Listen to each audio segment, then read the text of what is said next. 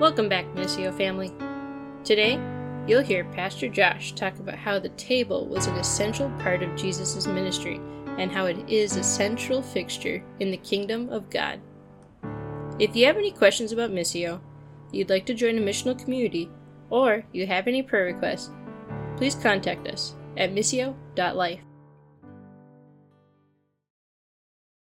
Well, good morning. How's everybody doing today? Wonderful, good, great. It's summertime and people are coming, going a lot. Uh, hopefully, you guys had a good 4th of July. Good to be here with you today. And I want you to do something with me, if you would. I want you to imagine your dining room table, or if you have a kitchen table or whatever it is, imagine the place where you eat most of your meals in your home. And for me, it's an oak table. It's a rectangle table with square legs, and it's got the leaves in the middle that kind of, you open it up, it's like a transformer, and it comes out, and we can get about 10 people around our table. And I want you to think about your table. Maybe um, it's, it's an island in your kitchen or something, but imagine the place where you sit down and have meals. And I want you to think about all the things that have happened around that table, all the significant times that you've shared with family and friends, and all the stories that have been shared day after day, week after week, year after year.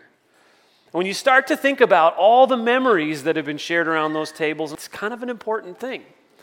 It's the place where, and, and, again, this looks different for everybody depending on what stage of life you're in. You might have a high chair pulled up to that table and food's flying everywhere and it's a huge mess. Or you might have kids that are a little bit older. Or maybe your kids are gone, they've, they've left the nest. But I know for us, it's the place where we found out about what's important to our kids, what's going on in their day what's going on at school, you know, talking about sports and hobbies, and maybe you found out about a surprise boyfriend or girlfriend, and usually that comes through a sibling, like they're ratting out their brother or sister. But you find out those things, and you get to know people, and you build relationships. And around the table is also a place where we pray, and a place where we talk about Jesus, and our faith is grown. And so the table's an actually, uh, it's a very significant part of our lives. And if you're anything like us, it's easy to get busy and to be like, you know, just going all the time and we're grabbing food from the drive through and we're just kind of shoveling it in and, and you, you miss some of those moments around the table. But the table's important. And it's something that we don't want to minimize. Um, so we've been in this series called Kingdom Life.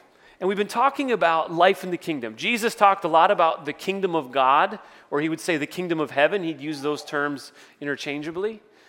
And we've been le- learning about what is it like to live in the kingdom of God because he said it's here now, it's at hand, but it's also coming in the future.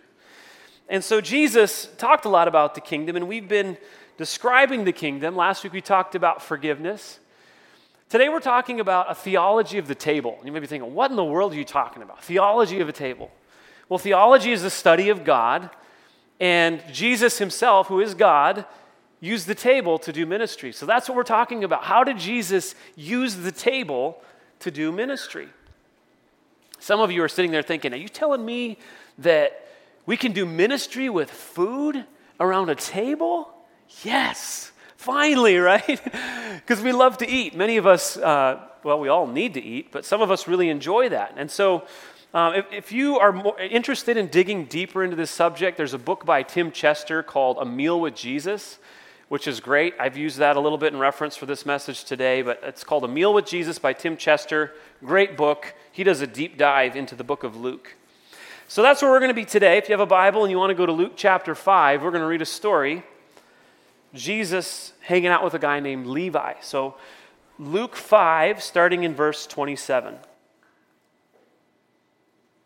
After this, he went out and saw tax, a tax collector named Levi sitting at the tax booth. And he said to him, Follow me. And leaving everything, he rose and he followed him. And Levi made him a great feast in his house, and there was a large company of tax collectors and others reclining at the table with them.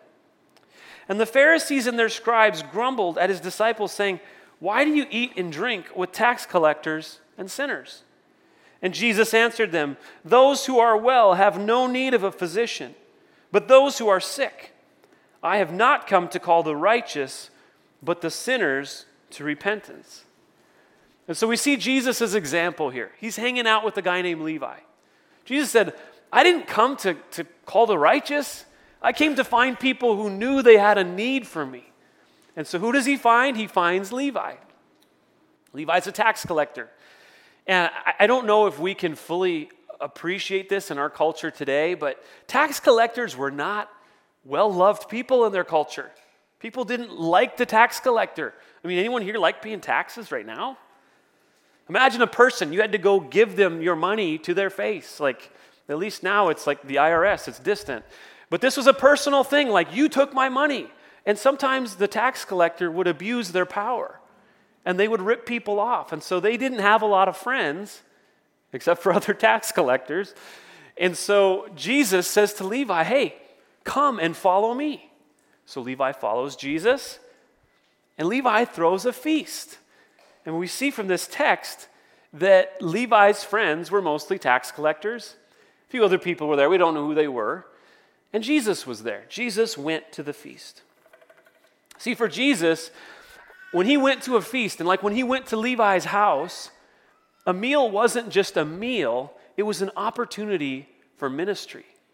So he didn't just go there to eat and get fed, but he went to sit down at a table across from Levi to hear his story, to get to know him, to, to let Levi know that he was seen and heard. So Jesus made space in his life to connect with people across the table. Now, if I were to say, the Son of Man came to, and we, we were going to extend that statement out, we could say things like, the Son of Man came to introduce the kingdom of God.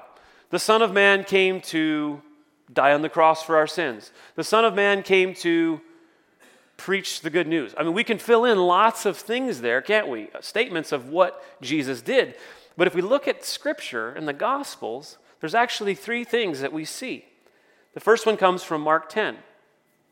The Son of Man came not to be served, but to serve and to give his life as a ransom for many.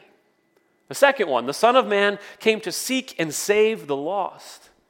And then the third one, the Son of Man has come eating and drinking. And so those first two references, they speak to the purpose. Like, why did Jesus come? Well, he came to serve right? He came to seek and save the lost. That's why he came. But the third one is how he did it. It's a method statement. Jesus came eating and drinking. That's interesting, isn't it? So I think there's significance to this.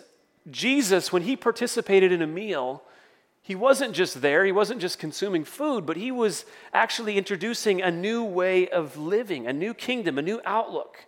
He made the kingdom tangible, he was bringing it to the table with him as he sat down with people. See, meals are more than food, they're social occasions. They represent friendship and community and welcome. And we don't want to reduce the mission of God to just meals. I mean, that's, that's not going to cut it. But I do think it's an integral part of the way Jesus connected with people, built relationships, built trust. And, and we get to live this way. We get to share meals with others and introduce the gospel across the table. Peter Leithart says it this way For Jesus' feast was not just a metaphor for the kingdom. As Jesus announced the feast of the kingdom, he also brought it into reality through his own feasting.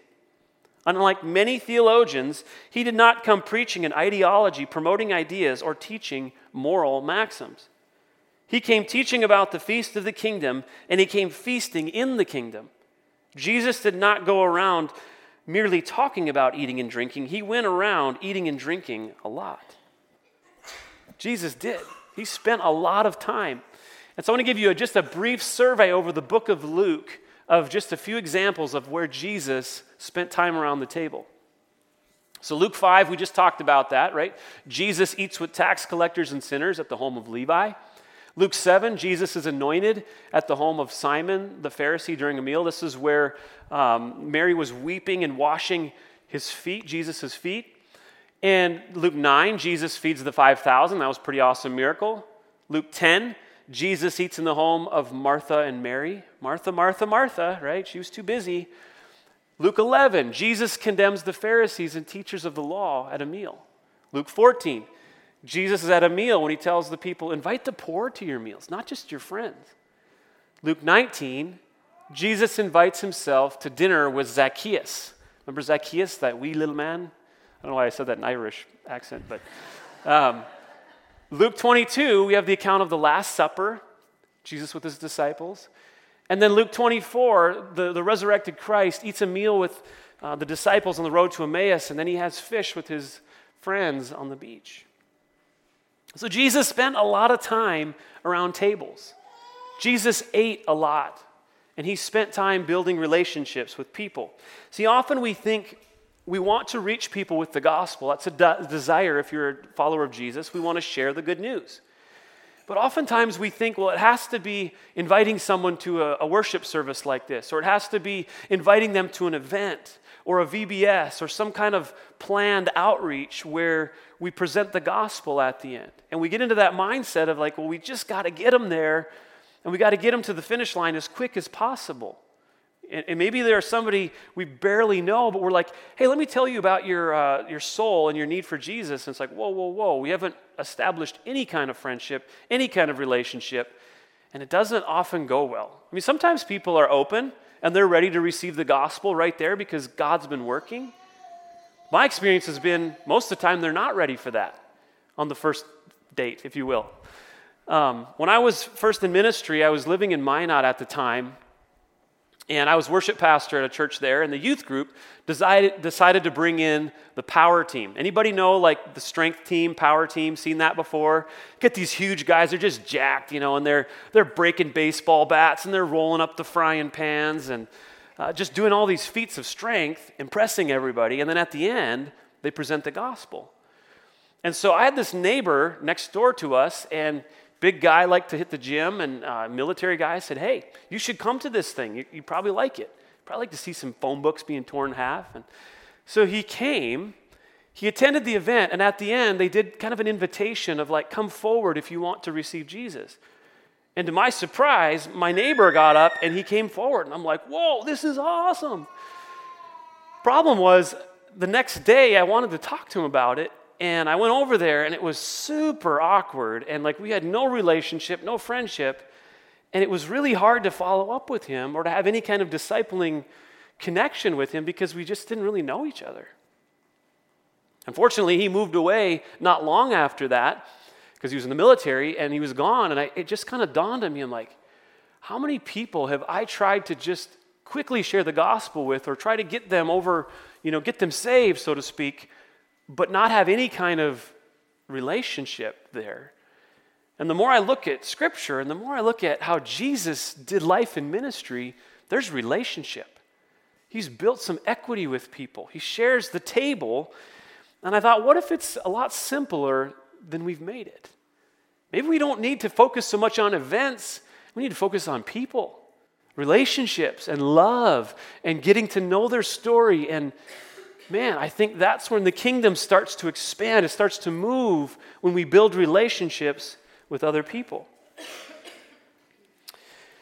And so, again, I think the, the life, living life in the kingdom and the life on mission is maybe a lot simpler than we've made it. And it's less about programs and more about people. I think Jesus maybe knew what he was doing. So let's talk about the guest list, Jesus' guest list. One of the things I love about how Jesus did ministry is he ticked off the Pharisees all the time. He did it over and over. It was like, you know, it just came naturally to him. And part of the reason is because the Pharisees love to be judgmental. They love to be the, the moral police. They would check everybody out. Well, you shouldn't be doing that. You shouldn't be doing that. Jesus, you can't have those people at your party. You can't sit down at a table with tax collectors and sinners. But that's what the Pharisees did. They were experts at outward appearances, weren't they? And Jesus challenged him, said, you're, you're whitewashed tombs. You're dead on the inside. It's not all about the outside of the dish. Clean the inside, Jesus said. It's about the heart. So look at what it says in, in Luke 5 30 through 32. And the Pharisees and their scribes grumbled at the disciples, saying, Why do you eat with tax collectors and sinners? And Jesus answered them, Those who are well have no need of a physician, but those who are sick. I have not come to call the righteous, but the sinners to repentance. So Jesus didn't come to hang out with the, the scribes and the Pharisees. He's like, You guys don't need me. You're self righteous. So I'm going to go over and hang out with these people who actually have need and actually want to spend time with me. See, the Pharisees and scribes were focused on personal holiness above all else. That's what they were worried about. Outward appearances. How are we doing? How are people perceiving us? Do we have it all together? And it's easy for us to read about the Pharisees and to just kind of beat up on them, isn't it? All those Pharisees. What a bunch of religious jerks, man. I can't believe those Pharisees. But I wonder how many of us get caught up in our own personal holiness? How am I doing today? If I feel like I've done the right things, I start to feel pretty good about myself, and I can look down on others who maybe aren't doing so good.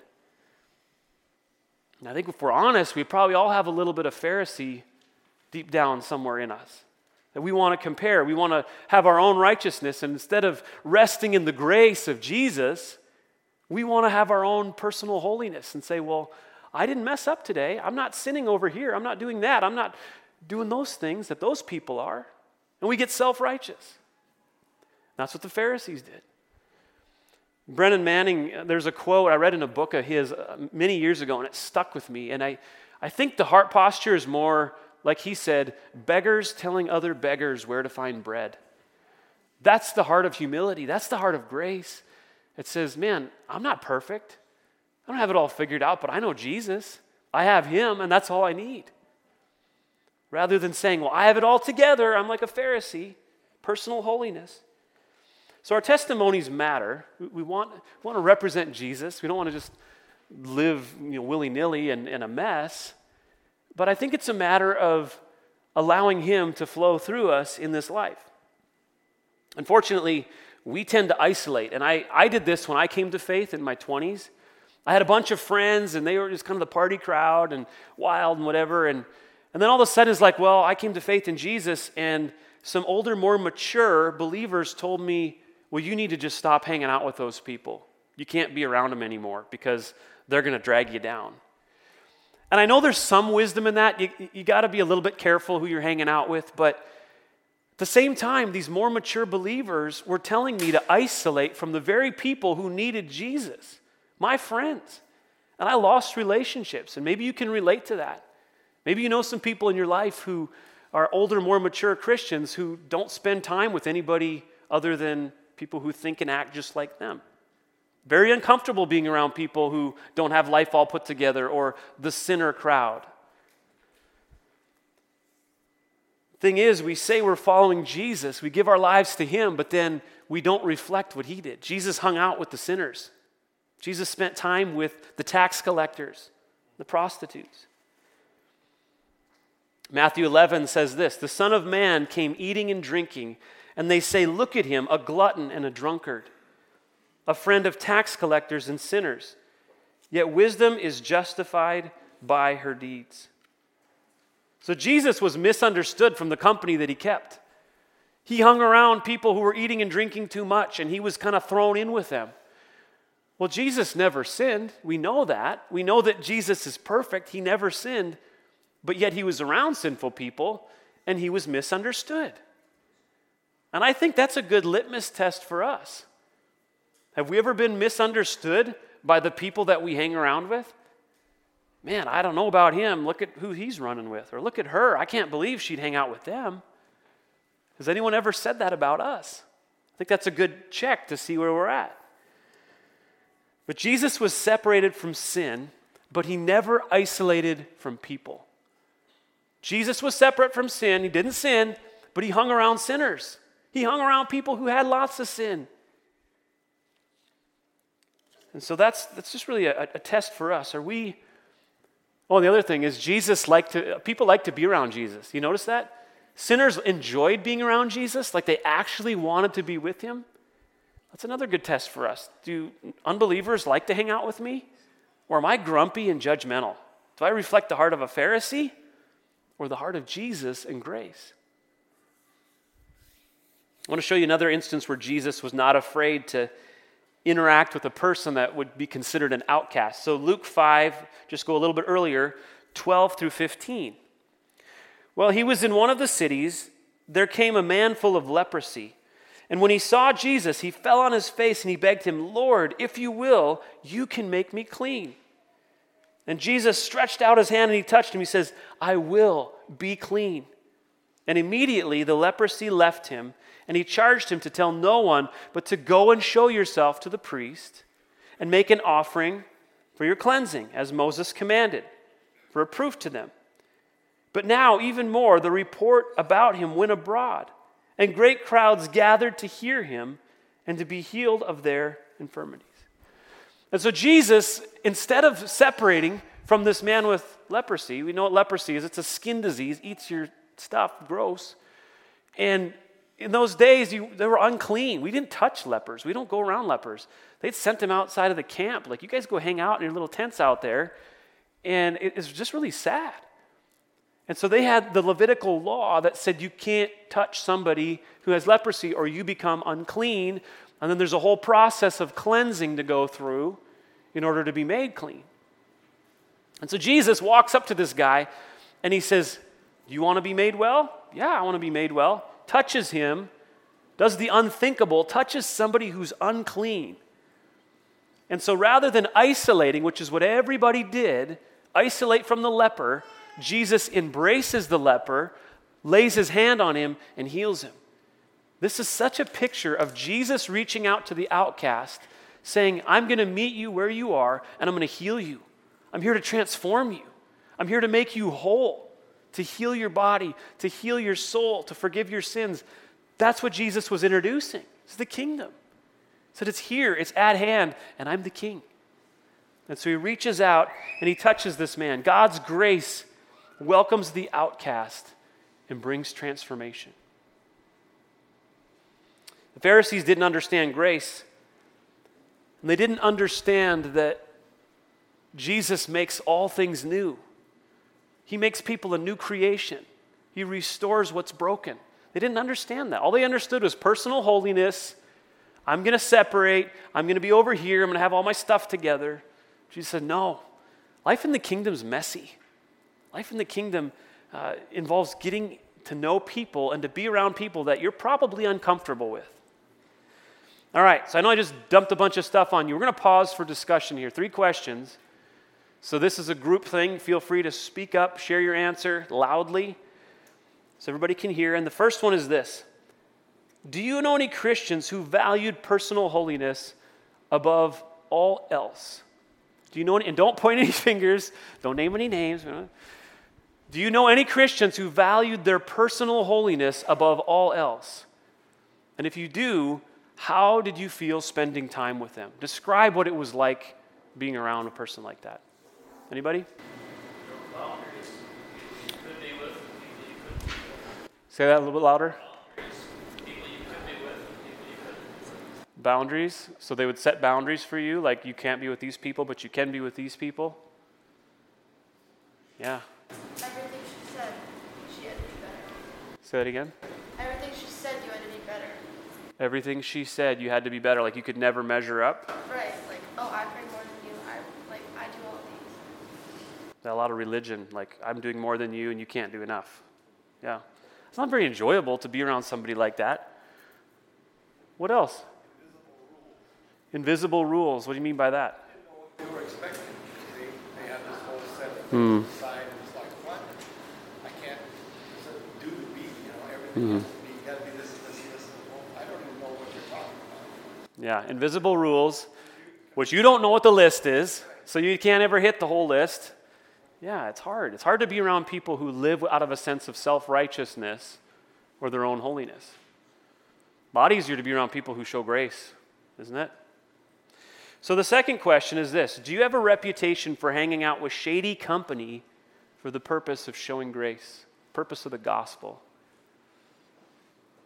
And if you do, if anyone has a story, I'd love to hear it. Anybody have a story where, like Jesus, you were misunderstood for the people you were hanging out with? Who that? Yeah. Teen Challenge, yeah. that you- You're a lot of people coming out of addiction, bad situations. Yeah. Yep. I can remember, sorry, I, I got to think, I just thought of one, and this was kind of a group one. We did an outreach at the park, and we had our, our rainbow flags hung up, which were not a rainbow, it was like the, the pennants, you know, with the different multicolors, and somebody walked by and said, hey, they're doing a pride event over here. We're like, no, we're not. Uh, anyway, that was, what were you to say? So I go into the prisons, and because there are people that know that I do that, I took a couple of youth to a church event. And one of the church family members went up to them and said, Oh, your mom knows Renee, so was she in prison? Like, Mm. like crushed their spirit. And it was Yeah. like, so So because you do prison ministry, being that bad, right? They just, but they assumed because of what I do and who I minister to, that everybody that I associate with is a prisoner It's- a it's guilt by association. Yeah, You know? yeah. And so, yeah, don't hang around me because they'll think you've been in jail. So, so because she does prison ministry, people thought she was a, a prisoner or had been in, in, incarcerated at some point. Yeah, guilt by association, right? All right, third question is this What obstacles keep you from spending time with people that need Jesus? What are the obstacles that keep you from spending time with people who need Jesus? It can pull you out of your, your safe little comfort zone. So, safety, wanting to feel safe, stay in the comfort zone, yeah. For sure. What else?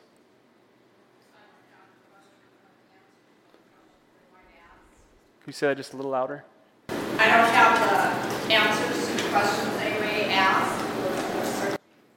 Yeah, we don't have all the answers. Guess what? I don't. None of us do. None of us have all the answers.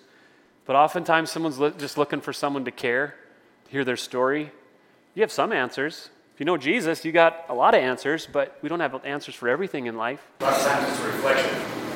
You see the darkness in them when we don't want to see it in ourselves, even though it's there. Yeah. Yeah, it's scary. It's kind of like holding up a mirror. Yeah. Yeah. Sometimes a person may feel like they don't have their life together enough to be able to share with anybody else. Yeah. Or sometimes they may feel that what they have is not something that they want to share with anybody. I think the first part of what you said is very interesting. Someone feels like they don't have their life together enough to spend time with you. Can you imagine the Son of God sitting down with Jesus at a table, perfect, King of Kings, holy, and people felt comfortable? And these were people who didn't have their lives together. And he made them feel comfortable and welcome. Like, it's kind of mind blowing when you think about it. Jesus gave snapshots of the kingdom. I don't know if you realize this, but every time Jesus did a miracle, he was revealing the kingdom. So when he cast out the demon out of the demon possessed man, he's saying, In the kingdom, there's no more demon possession. When he healed somebody who was sick, he's saying, In the kingdom, there's no more blindness, there's no more disease, there's no more sickness. And when he wiped someone's tears away and comforted them, he's saying, In the kingdom, there's no more crying. He's pointing to the future. He's pointing to what's to come. And he's saying, every time I do a miracle, I'm giving you a snapshot. I'm revealing a little bit more of the kingdom to you. It's so cool when you start to see it this way and as you read through the Gospels. And you think about his first miracle. Jesus went to a wedding, turned the water into wine, and he said, There's a marriage feast that's coming in the future. Jesus says, I'm, I'm the groom. Church, you're the bride. And this is going to be a feast. This is going to be a time of joy and celebration and happiness. And we get to look forward to that. So every time Jesus did a miracle, he's revealing snapshots of the kingdom. And on a very small scale, when we do, when we open our table to somebody else and we create space and we sit down and have a meal, it's more than just a symbol. We're actually saying, hey, this is a preview of what's to come. This is what life is like in the kingdom. We get to share that with other people. So, if you've been around Missio for a while, you probably heard us talk about open tables. And open table is just what it sounds like it's a table that's open. And so, um, we open our home, our space, wherever we're eating, to people who maybe aren't a part of our biological family, part, people who are leading into relationship, just want to hang out with us. And so I want to give you some, um, well, first of all, I want to talk about this summer. So we have shifted a little bit. We have missional communities. Our church, that's really the driver be- behind our discipleship, is missional communities. And so uh, many of you know that we have missional communities. Some of you have shown interest. And if you're one of those people who said, I want to be in a missional community, we, we're, we're grateful for that. But, and you can be one in August. So just hold tight because what we're going to do over the next couple of months is we're going to focus on opening our tables to people around us. You guys know that North Dakota is weird in the summertime, right? Like it's like you flip a switch and people just like you get out of school and it's like phew, the rapture happened, everyone's gone. they're, they're, at the lake, you know, or whatever. Um, and so summers are different in North Dakota. And so rather than trying to fight that or push against it, we're going to redirect our energies from having our family dinner night, which is typically the, the focal point of the week for a missional community. And we're going to say, we're going to give that time back to you. Why don't you open your table? Why don't you open your home to some people who don't know Jesus? What about your neighbors? How well do you know them? Do you know their stories? And so, what we want to do is we want to focus on open tables rather than the family dinner night. So, I'll give you just a, a brief explanation if you don't understand what a missional community is. It's similar to a small group, but we don't want it to become just a one night of the week. The idea is that we have a family dinner night one night of the week. There's a meal, there's a study, there's a prayer oftentimes. But then that leads to the organic things like, hey, we're going to go watch my kid play soccer, or we're going to go grab coffee over here, or let's go out for dinner, a couple, couple families, or let's um, cut down some trees in my yard. I'm just saying that because Ryan came over and helped me cut down some trees. I really appreciate that. And so these are just the organic things that happen because we're living life together. So the point of a missional community is that we're a family of missionary servants following Jesus together. Okay, so we have the family dinner night, but that's not all it is. And we don't want to let it turn into that, just being a once a night or once a week night thing that we do. And so this is a way of saying, hey, we're going to give you some time back. Spend some time with people around your table. Grab some people from your missional community if you're in one. Grab some friends, some neighbors, whatever. And I want to give you some practical tips for doing an open table. So, uh, okay, we got them on the screen. The predictable pattern. The first thing is if you're going to open your home, if you want to have people over to your house, have a predictable pattern. Make it easy to remember. For us, it was Friday nights, Friday nights at 6. And so we did it, did it every week. You could do it every other week, whatever works for you. Uh, but have it be a predictable pattern because it's a lot easier to remember if I run into someone on the street and I say, hey, why don't you come over to my place Friday night at 6? It's always Friday night at 6. Easy to remember. And my wife knows that, and my kids know that, and everybody knows that, uh, unless you're going to cancel it. But have a predictable pattern makes it easier for everybody. Second one is let others bring something. Uh, you guys ever invited somebody over and they say, What can I bring? And, oh, just yourself. Like, no, let them bring something. If you're having spaghetti and they want to bring bread or they want to bring a side salad, let them do that. They might bring some awesome dessert that you've never had before. So let them contribute, let them participate in bringing something. Empower them to do that. And then the third one is keep it simple. Don't make it a big ordeal. It doesn't have to be a seven course meal. Your house doesn't have to be spotless. You don't have to have everything, you know, just so. Keep it simple. The point is relationships. The point is to get to know people, to hear their story, to let them know you care about them, that you love them. We uh, often do pizza at ours just because it's easy and so we'll go to Sam's and just stock up on ingredients for pizza, and then we just pizza every Friday night, and most people don't seem to mind that. Uh, but we know other people who've done just a two or three meal rotation tacos, pizza, spaghetti, something like that. Make it easy on yourself so that you can focus on the relationships and not be preoccupied with the house and the yard and all the other stuff that goes along with it. So it's not, it's not hard to host an open table, and we really want to encourage you guys to do that. And um, what it comes down to, really, though, is the heart. Is my heart open to people? Or am I, would I rather isolate? Would I rather be comfortable? And it's, it's kind of a challenge, but, you know, we see the example of Jesus, and he made time for people. I want to bring the Spidels up here. Where are you guys at? Andy and Kara, are you in the room? All right in front of me. And many of you know Andy and Kara. Um, And I just wanted them to share. They've, they've been with us since really the beginning of Missio and um, have really grown in your hospitality. And they've done tons of events. They've done some crazy stuff. Like they had a food truck and they did, they've done bouncy houses. And those are obviously more event type things. Um, but rather than getting into nuts and bolts of, of the how, tell us about just the heart behind it. And as you guys have practiced hospitality and connected with families in your neighborhood, invited people into your home, what's, what has God taught you through that? How's your heart maybe been opened?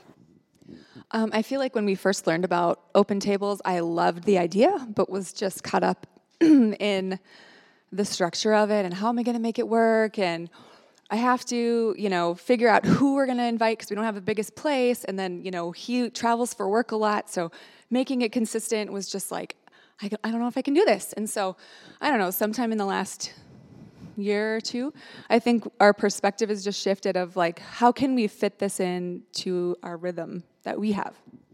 And so for me, I mean, I'm home with the kids, so it might be just me meeting moms during the day for a picnic in the park and me um, just knowing all of our neighbors now know like if the fence is open they're welcome to come over and have free popsicles and hang out with the kids um, another mom came over a couple weeks ago because she was her husband was out of town and you know on day three or four and she was like i am tired.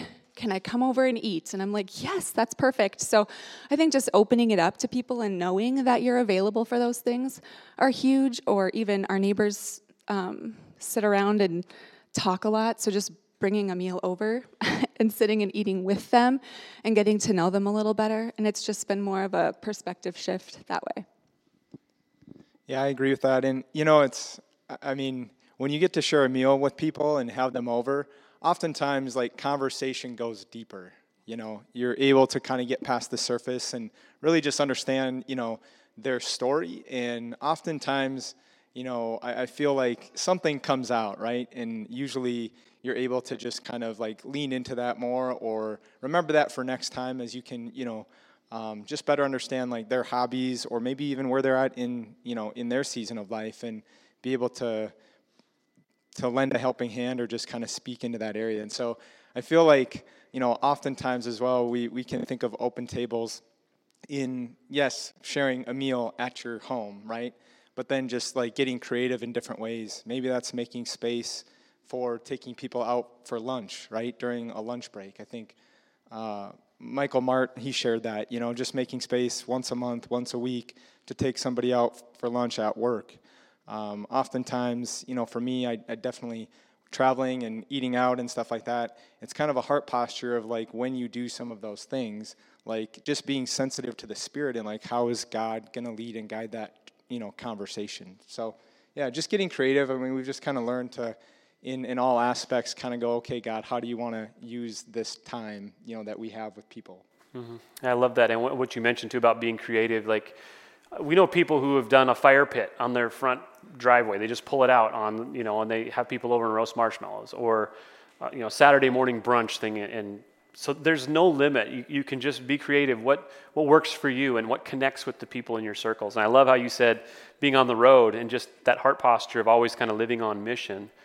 That's awesome. So, uh, one other question for you guys. And then, uh, so if there's somebody here today and they're saying, um, I don't know. I don't know if I buy into this whole open table idea, this whole like, you know, sharing meals with people, how would you encourage them? If somebody's kind of on the fence and maybe a little bit afraid or afraid to take a risk, how would you encourage them today? I would just say that I mean it you can start small with that. I mean it can be it can be anything. Like I mentioned like just deciding to take someone to lunch um, to you know inviting them to church, you know, just a simple invitation to come to church and have brunch afterwards. Um, I mean so the encouragement would be you know, it's it's bigger than you know even just the, your desire to want to do it or not to do it, right? Like God, I think honors and blesses just the boldness in taking that step of faith, and so it can be as simple as you want it to be.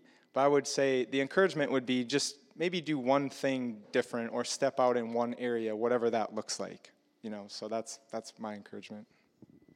And I think too, like everyone really at, the, at their heart like wants community and so even if it doesn't go exactly like you had planned it, I don't know that I've ever been like, oh man, I regret that I just had these people over or I regret doing that. It's always been really good.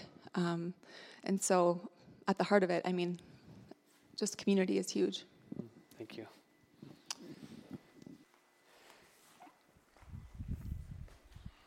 So yeah, as we as we think about this summer and just days to come, and if you want to talk more about Open Table, what that might look like in your context, we've got tons of resources. We've got people who've done this for quite a while who can share some tips and tricks. Um, but really, comes down to a heart posture, doesn't it? it? Comes down to do I love people? Do I want to be around people? Am I am I isolating? Am I living in self righteousness and I don't want to be around those people? Or am I willing to live life in the kingdom the way Jesus did and to follow his example? Read through the Gospels and pay attention to how many times Jesus sat at a table and got to know somebody and he met a need. And so I think the encouragement to us today is just to live life in the kingdom. This is the kingdom life that we get to live, we're invited into it. And so I hope that at the end of this summer, we might find ourselves with some new faces, some new relationships, some people who maybe want to be a part of a missional community at the end of the summer that weren't really interested before. And so the opportunity is there, and, and God is building his church. We're not in a hurry. Jesus knows what he's doing, and we get to walk with him and to be in step with him. And so that's my encouragement t- today is to say, think about it, pray about it, maybe partner with somebody else. Say, we're going to do an open table together. We're going to do this as a team. So, again, love to chat with you about that. And the invitation for us is to live life as good news people. Amen. Let's pray. Father, we thank you so much that we get to live in this beautiful thing that you call the kingdom. Jesus, you came and you said the kingdom of God is at hand, it's near. And the invitation to all of us is to be a part of the kingdom, to live in it, to taste and see that the Lord is good and to share that with others. And so, Lord, may we not grow comfortable. May we not grow inward focused to where we just want what we want. And we're only focused on our own so called spiritual maturity or our growth or whatever that we think that is. That we realize that true spiritual maturity, true growth happens while we live on mission with you. As we reflect your values, we reflect your likeness to the world around us. And so, Lord, we just thank you for your example. And even though it was thousands of years ago in a different culture, in a different part of the, part of the world, that, Lord, that principle of sitting at a table across from somebody else, sharing a meal is profound. And it's a picture of the kingdom. So we thank you, Lord, for your love. Thank you for your grace. Forgive us when we become self righteous when we think we're better than others because we've got all our stuff together. Let us live with humility and love. People just enjoy being around us because we reflect so much of you. We pray all this in Jesus' name. Amen. Josh left us with a few takeaways from today's service. Jesus' example. For Jesus, a meal was not just a meal, it was an opportunity for ministry. Meals are more than just food, they're social occasions. They represent friendship, community, and welcome. There are three ways we can see writers of the gospel complete the same sentence. The Son of Man came not to be served, but to serve, and to give his life as a ransom for many. Another says, The Son of Man came to seek and to save the lost. The last one says, The Son of Man has come eating and drinking. The guest list. The Pharisees and scribes were focused on personal holiness above all else.